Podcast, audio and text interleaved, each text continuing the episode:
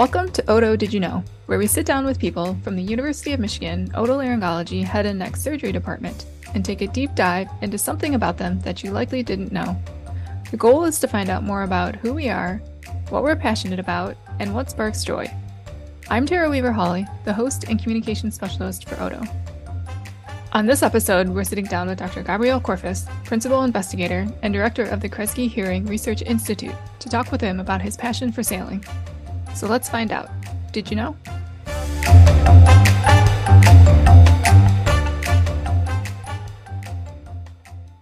Hi, Dr. Corfas. Thank you for joining me.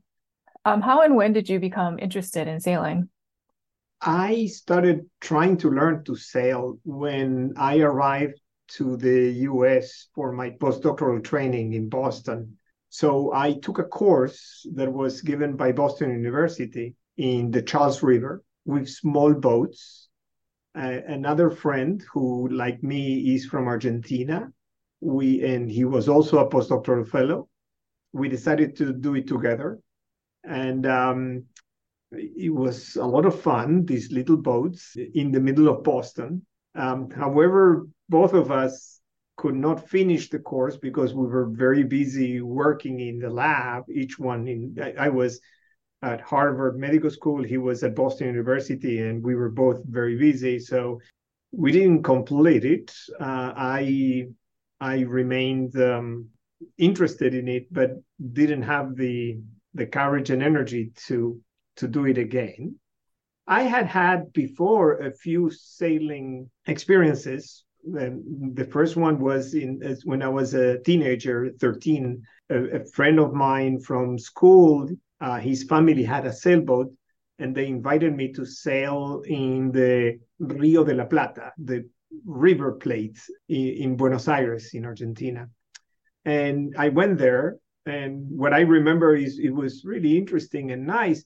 But then the, the river can be very shallow, and the boat um, got stuck. So, um, and I was very tired, and they sent me to sleep in the the bow and I remember waking up completely seasick and with a terrible headache. Oh no.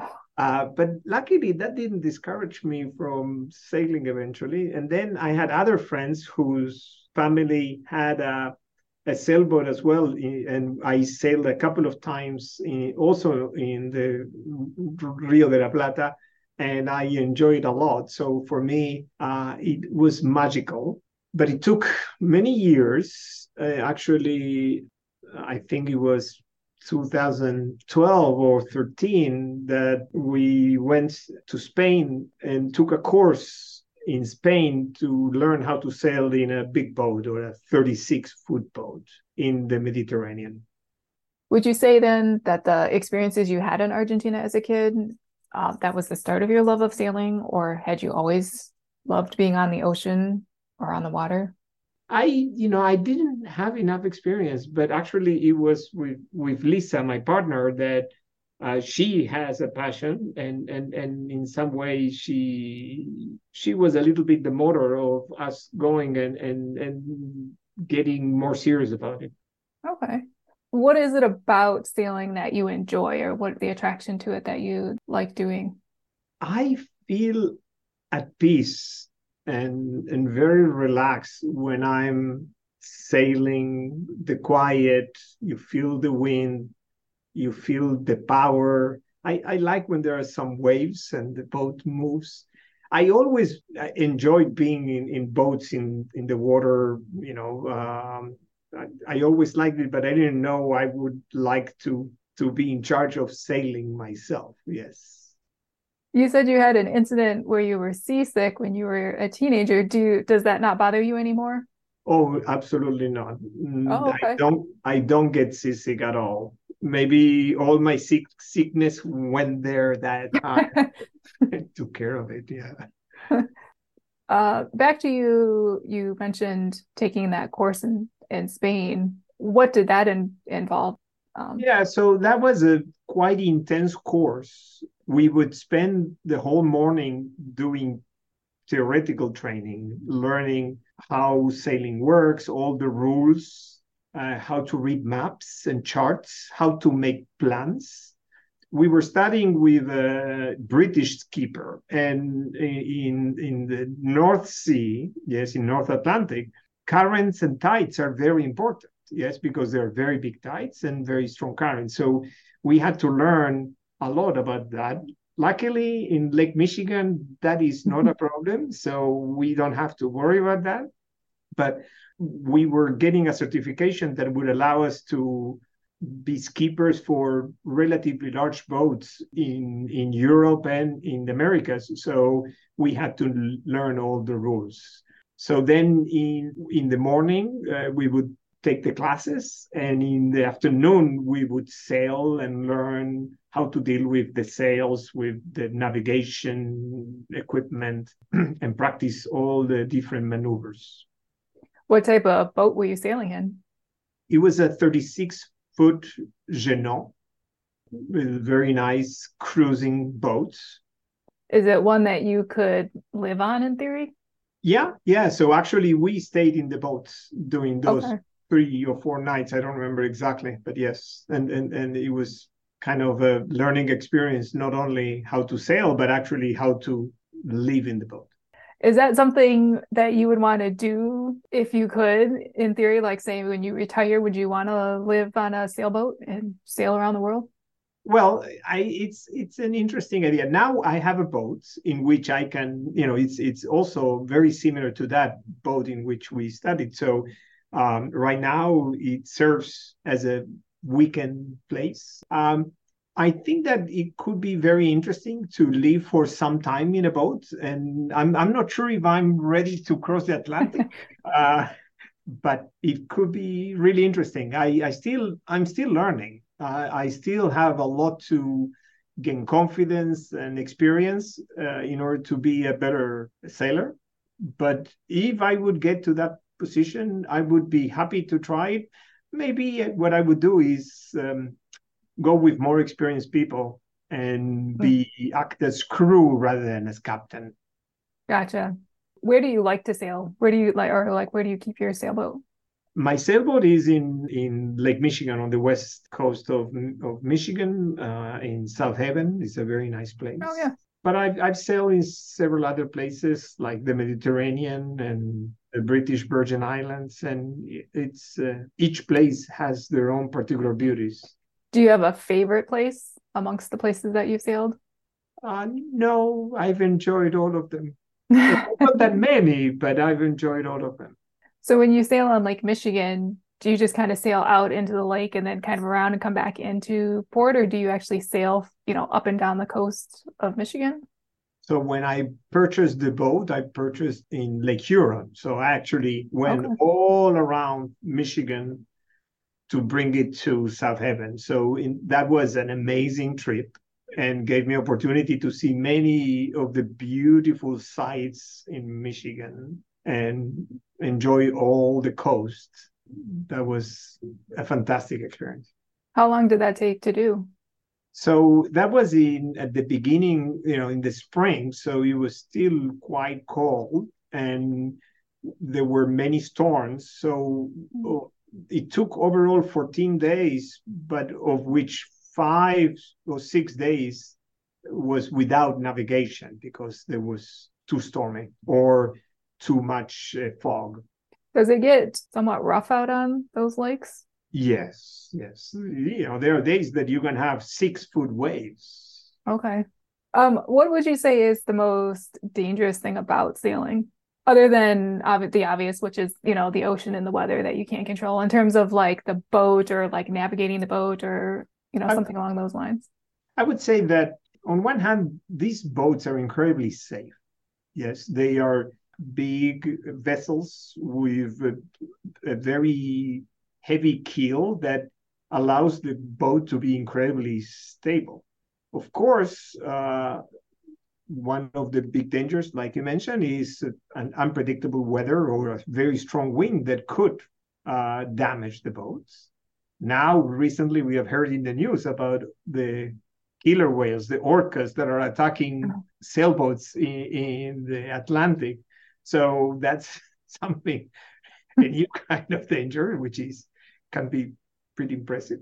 And then traffic Yes. So when you are in places where there is a lot of traffic, like in Lake Michigan or in other big ports, you have to be very careful about knowing the rules of maritime traffic. And um, another experience that we had here in in, in, in the lakes was going through uh, the Mackinac Strait and having to deal with heavy fog without a radar. And they're big, big, big, big boats, you know. Uh, so you have to be really incredibly careful because those boats cannot maneuver. So if yeah. you're in the way of those boats, uh, you can get in trouble. Have you ever had a major incident on a boat where it tipped over or you ended up underwater?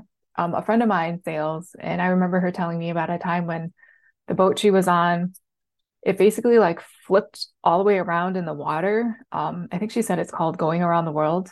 Um, have you ever had anything like that happen? That only happens with those little boats or only oh, okay. dramatic situations. Actually, it happened to me. I forgot about this experience.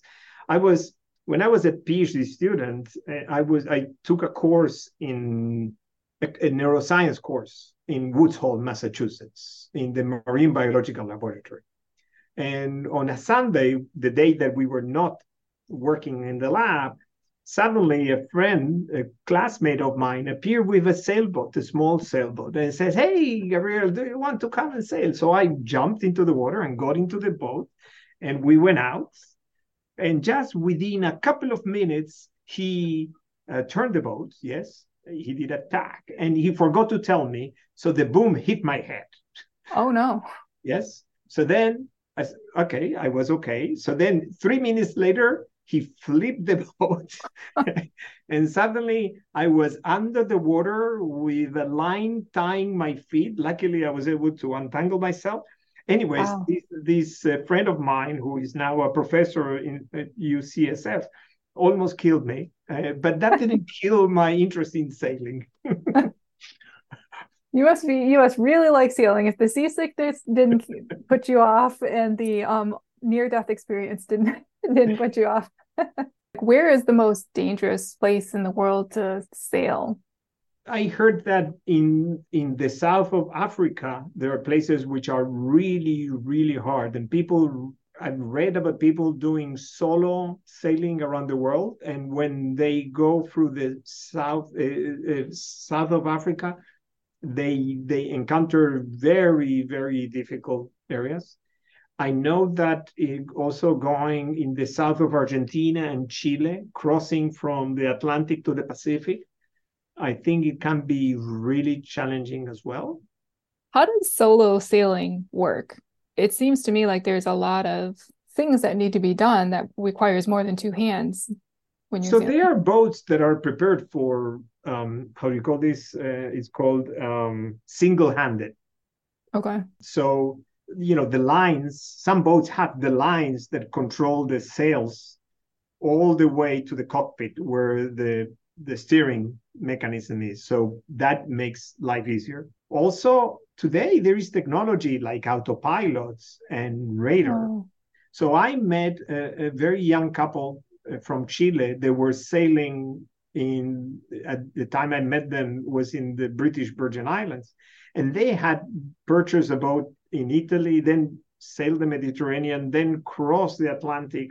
They were finishing the sail in the Caribbean and, and, and, and that area, and then they were going to sell the boat and, and go back to start their adult life in, in Chile and they told me they they cross the Atlantic and they would go to sleep because they put an alarm. And if there is something, either that the boat detects another boat or there is anything else, the alarm wakes you up. So oh. it, it is remarkable. I never thought about that, but apparently that's the way it works. Um, what's the what's the name of your boat? The boat uh, came with a name, and the name okay. is Kismet, uh, which means fate in Turkish. And so we felt that it was a, a nice name and we left it. And apparently, when you change the name of a boat, you have to go through a very complex ceremony to make it not be a bad luck thing. So it's too complicated. Yeah, I was just going to ask, what is the process if you wanted to change change the name of a boat? Well, you can go and change it. The problem is that there is a lot of superstition Yeah. in the boating community, and you have to do something quite complex and elaborate if you change the name. Don't want to anger the ocean Um, gods. Yeah. Yeah, apparently. Yeah. Do you enjoy other types of boating type activities like kayaking and canoeing, or is it kind of just is your I- love of sailing kind of it? Yeah, I like kayaking and canoeing. Yes, absolutely. It is it is very nice, especially when you're in a quiet place, in a quiet river, or sometimes in the sea as well. I've done it in, in, in several places. I think that sailing is very special. It's less physical, at least the way I do it. When people are racing, it's a bit more physical, but it gives a very special um, feeling of freedom and peace For sure. Have you ever done uh, competitive sailing? No, I I would like to. I've been trying to volunteer as a crew for something like that. I, I, unfortunately, I've not been able to find the opportunity yet. I would like because I feel I could learn a lot by participating in that and seeing how people sail their boats.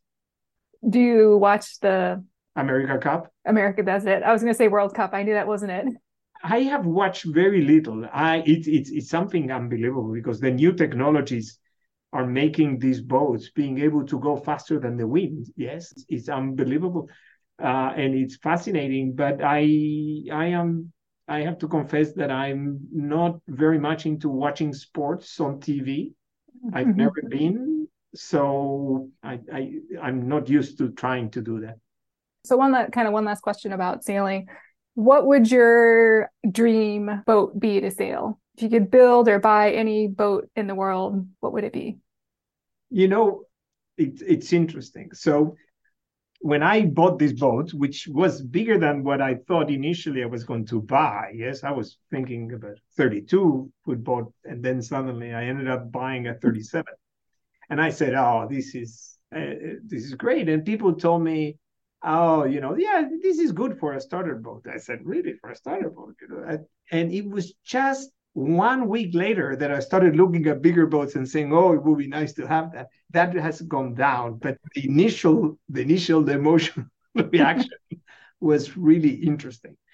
So I think that the the size of the boat I have is pretty reasonable. Also because it's you know issue of maneuvering. You know, the bigger the boat, I think is little bit more complex and harder to get into marinas. So I think that um, I'm I'm in the right ballpark. So I, I want to say I'm very satisfied with it. It is more than whatever I thought I was going to have. So I uh, I should be very grateful. Nice.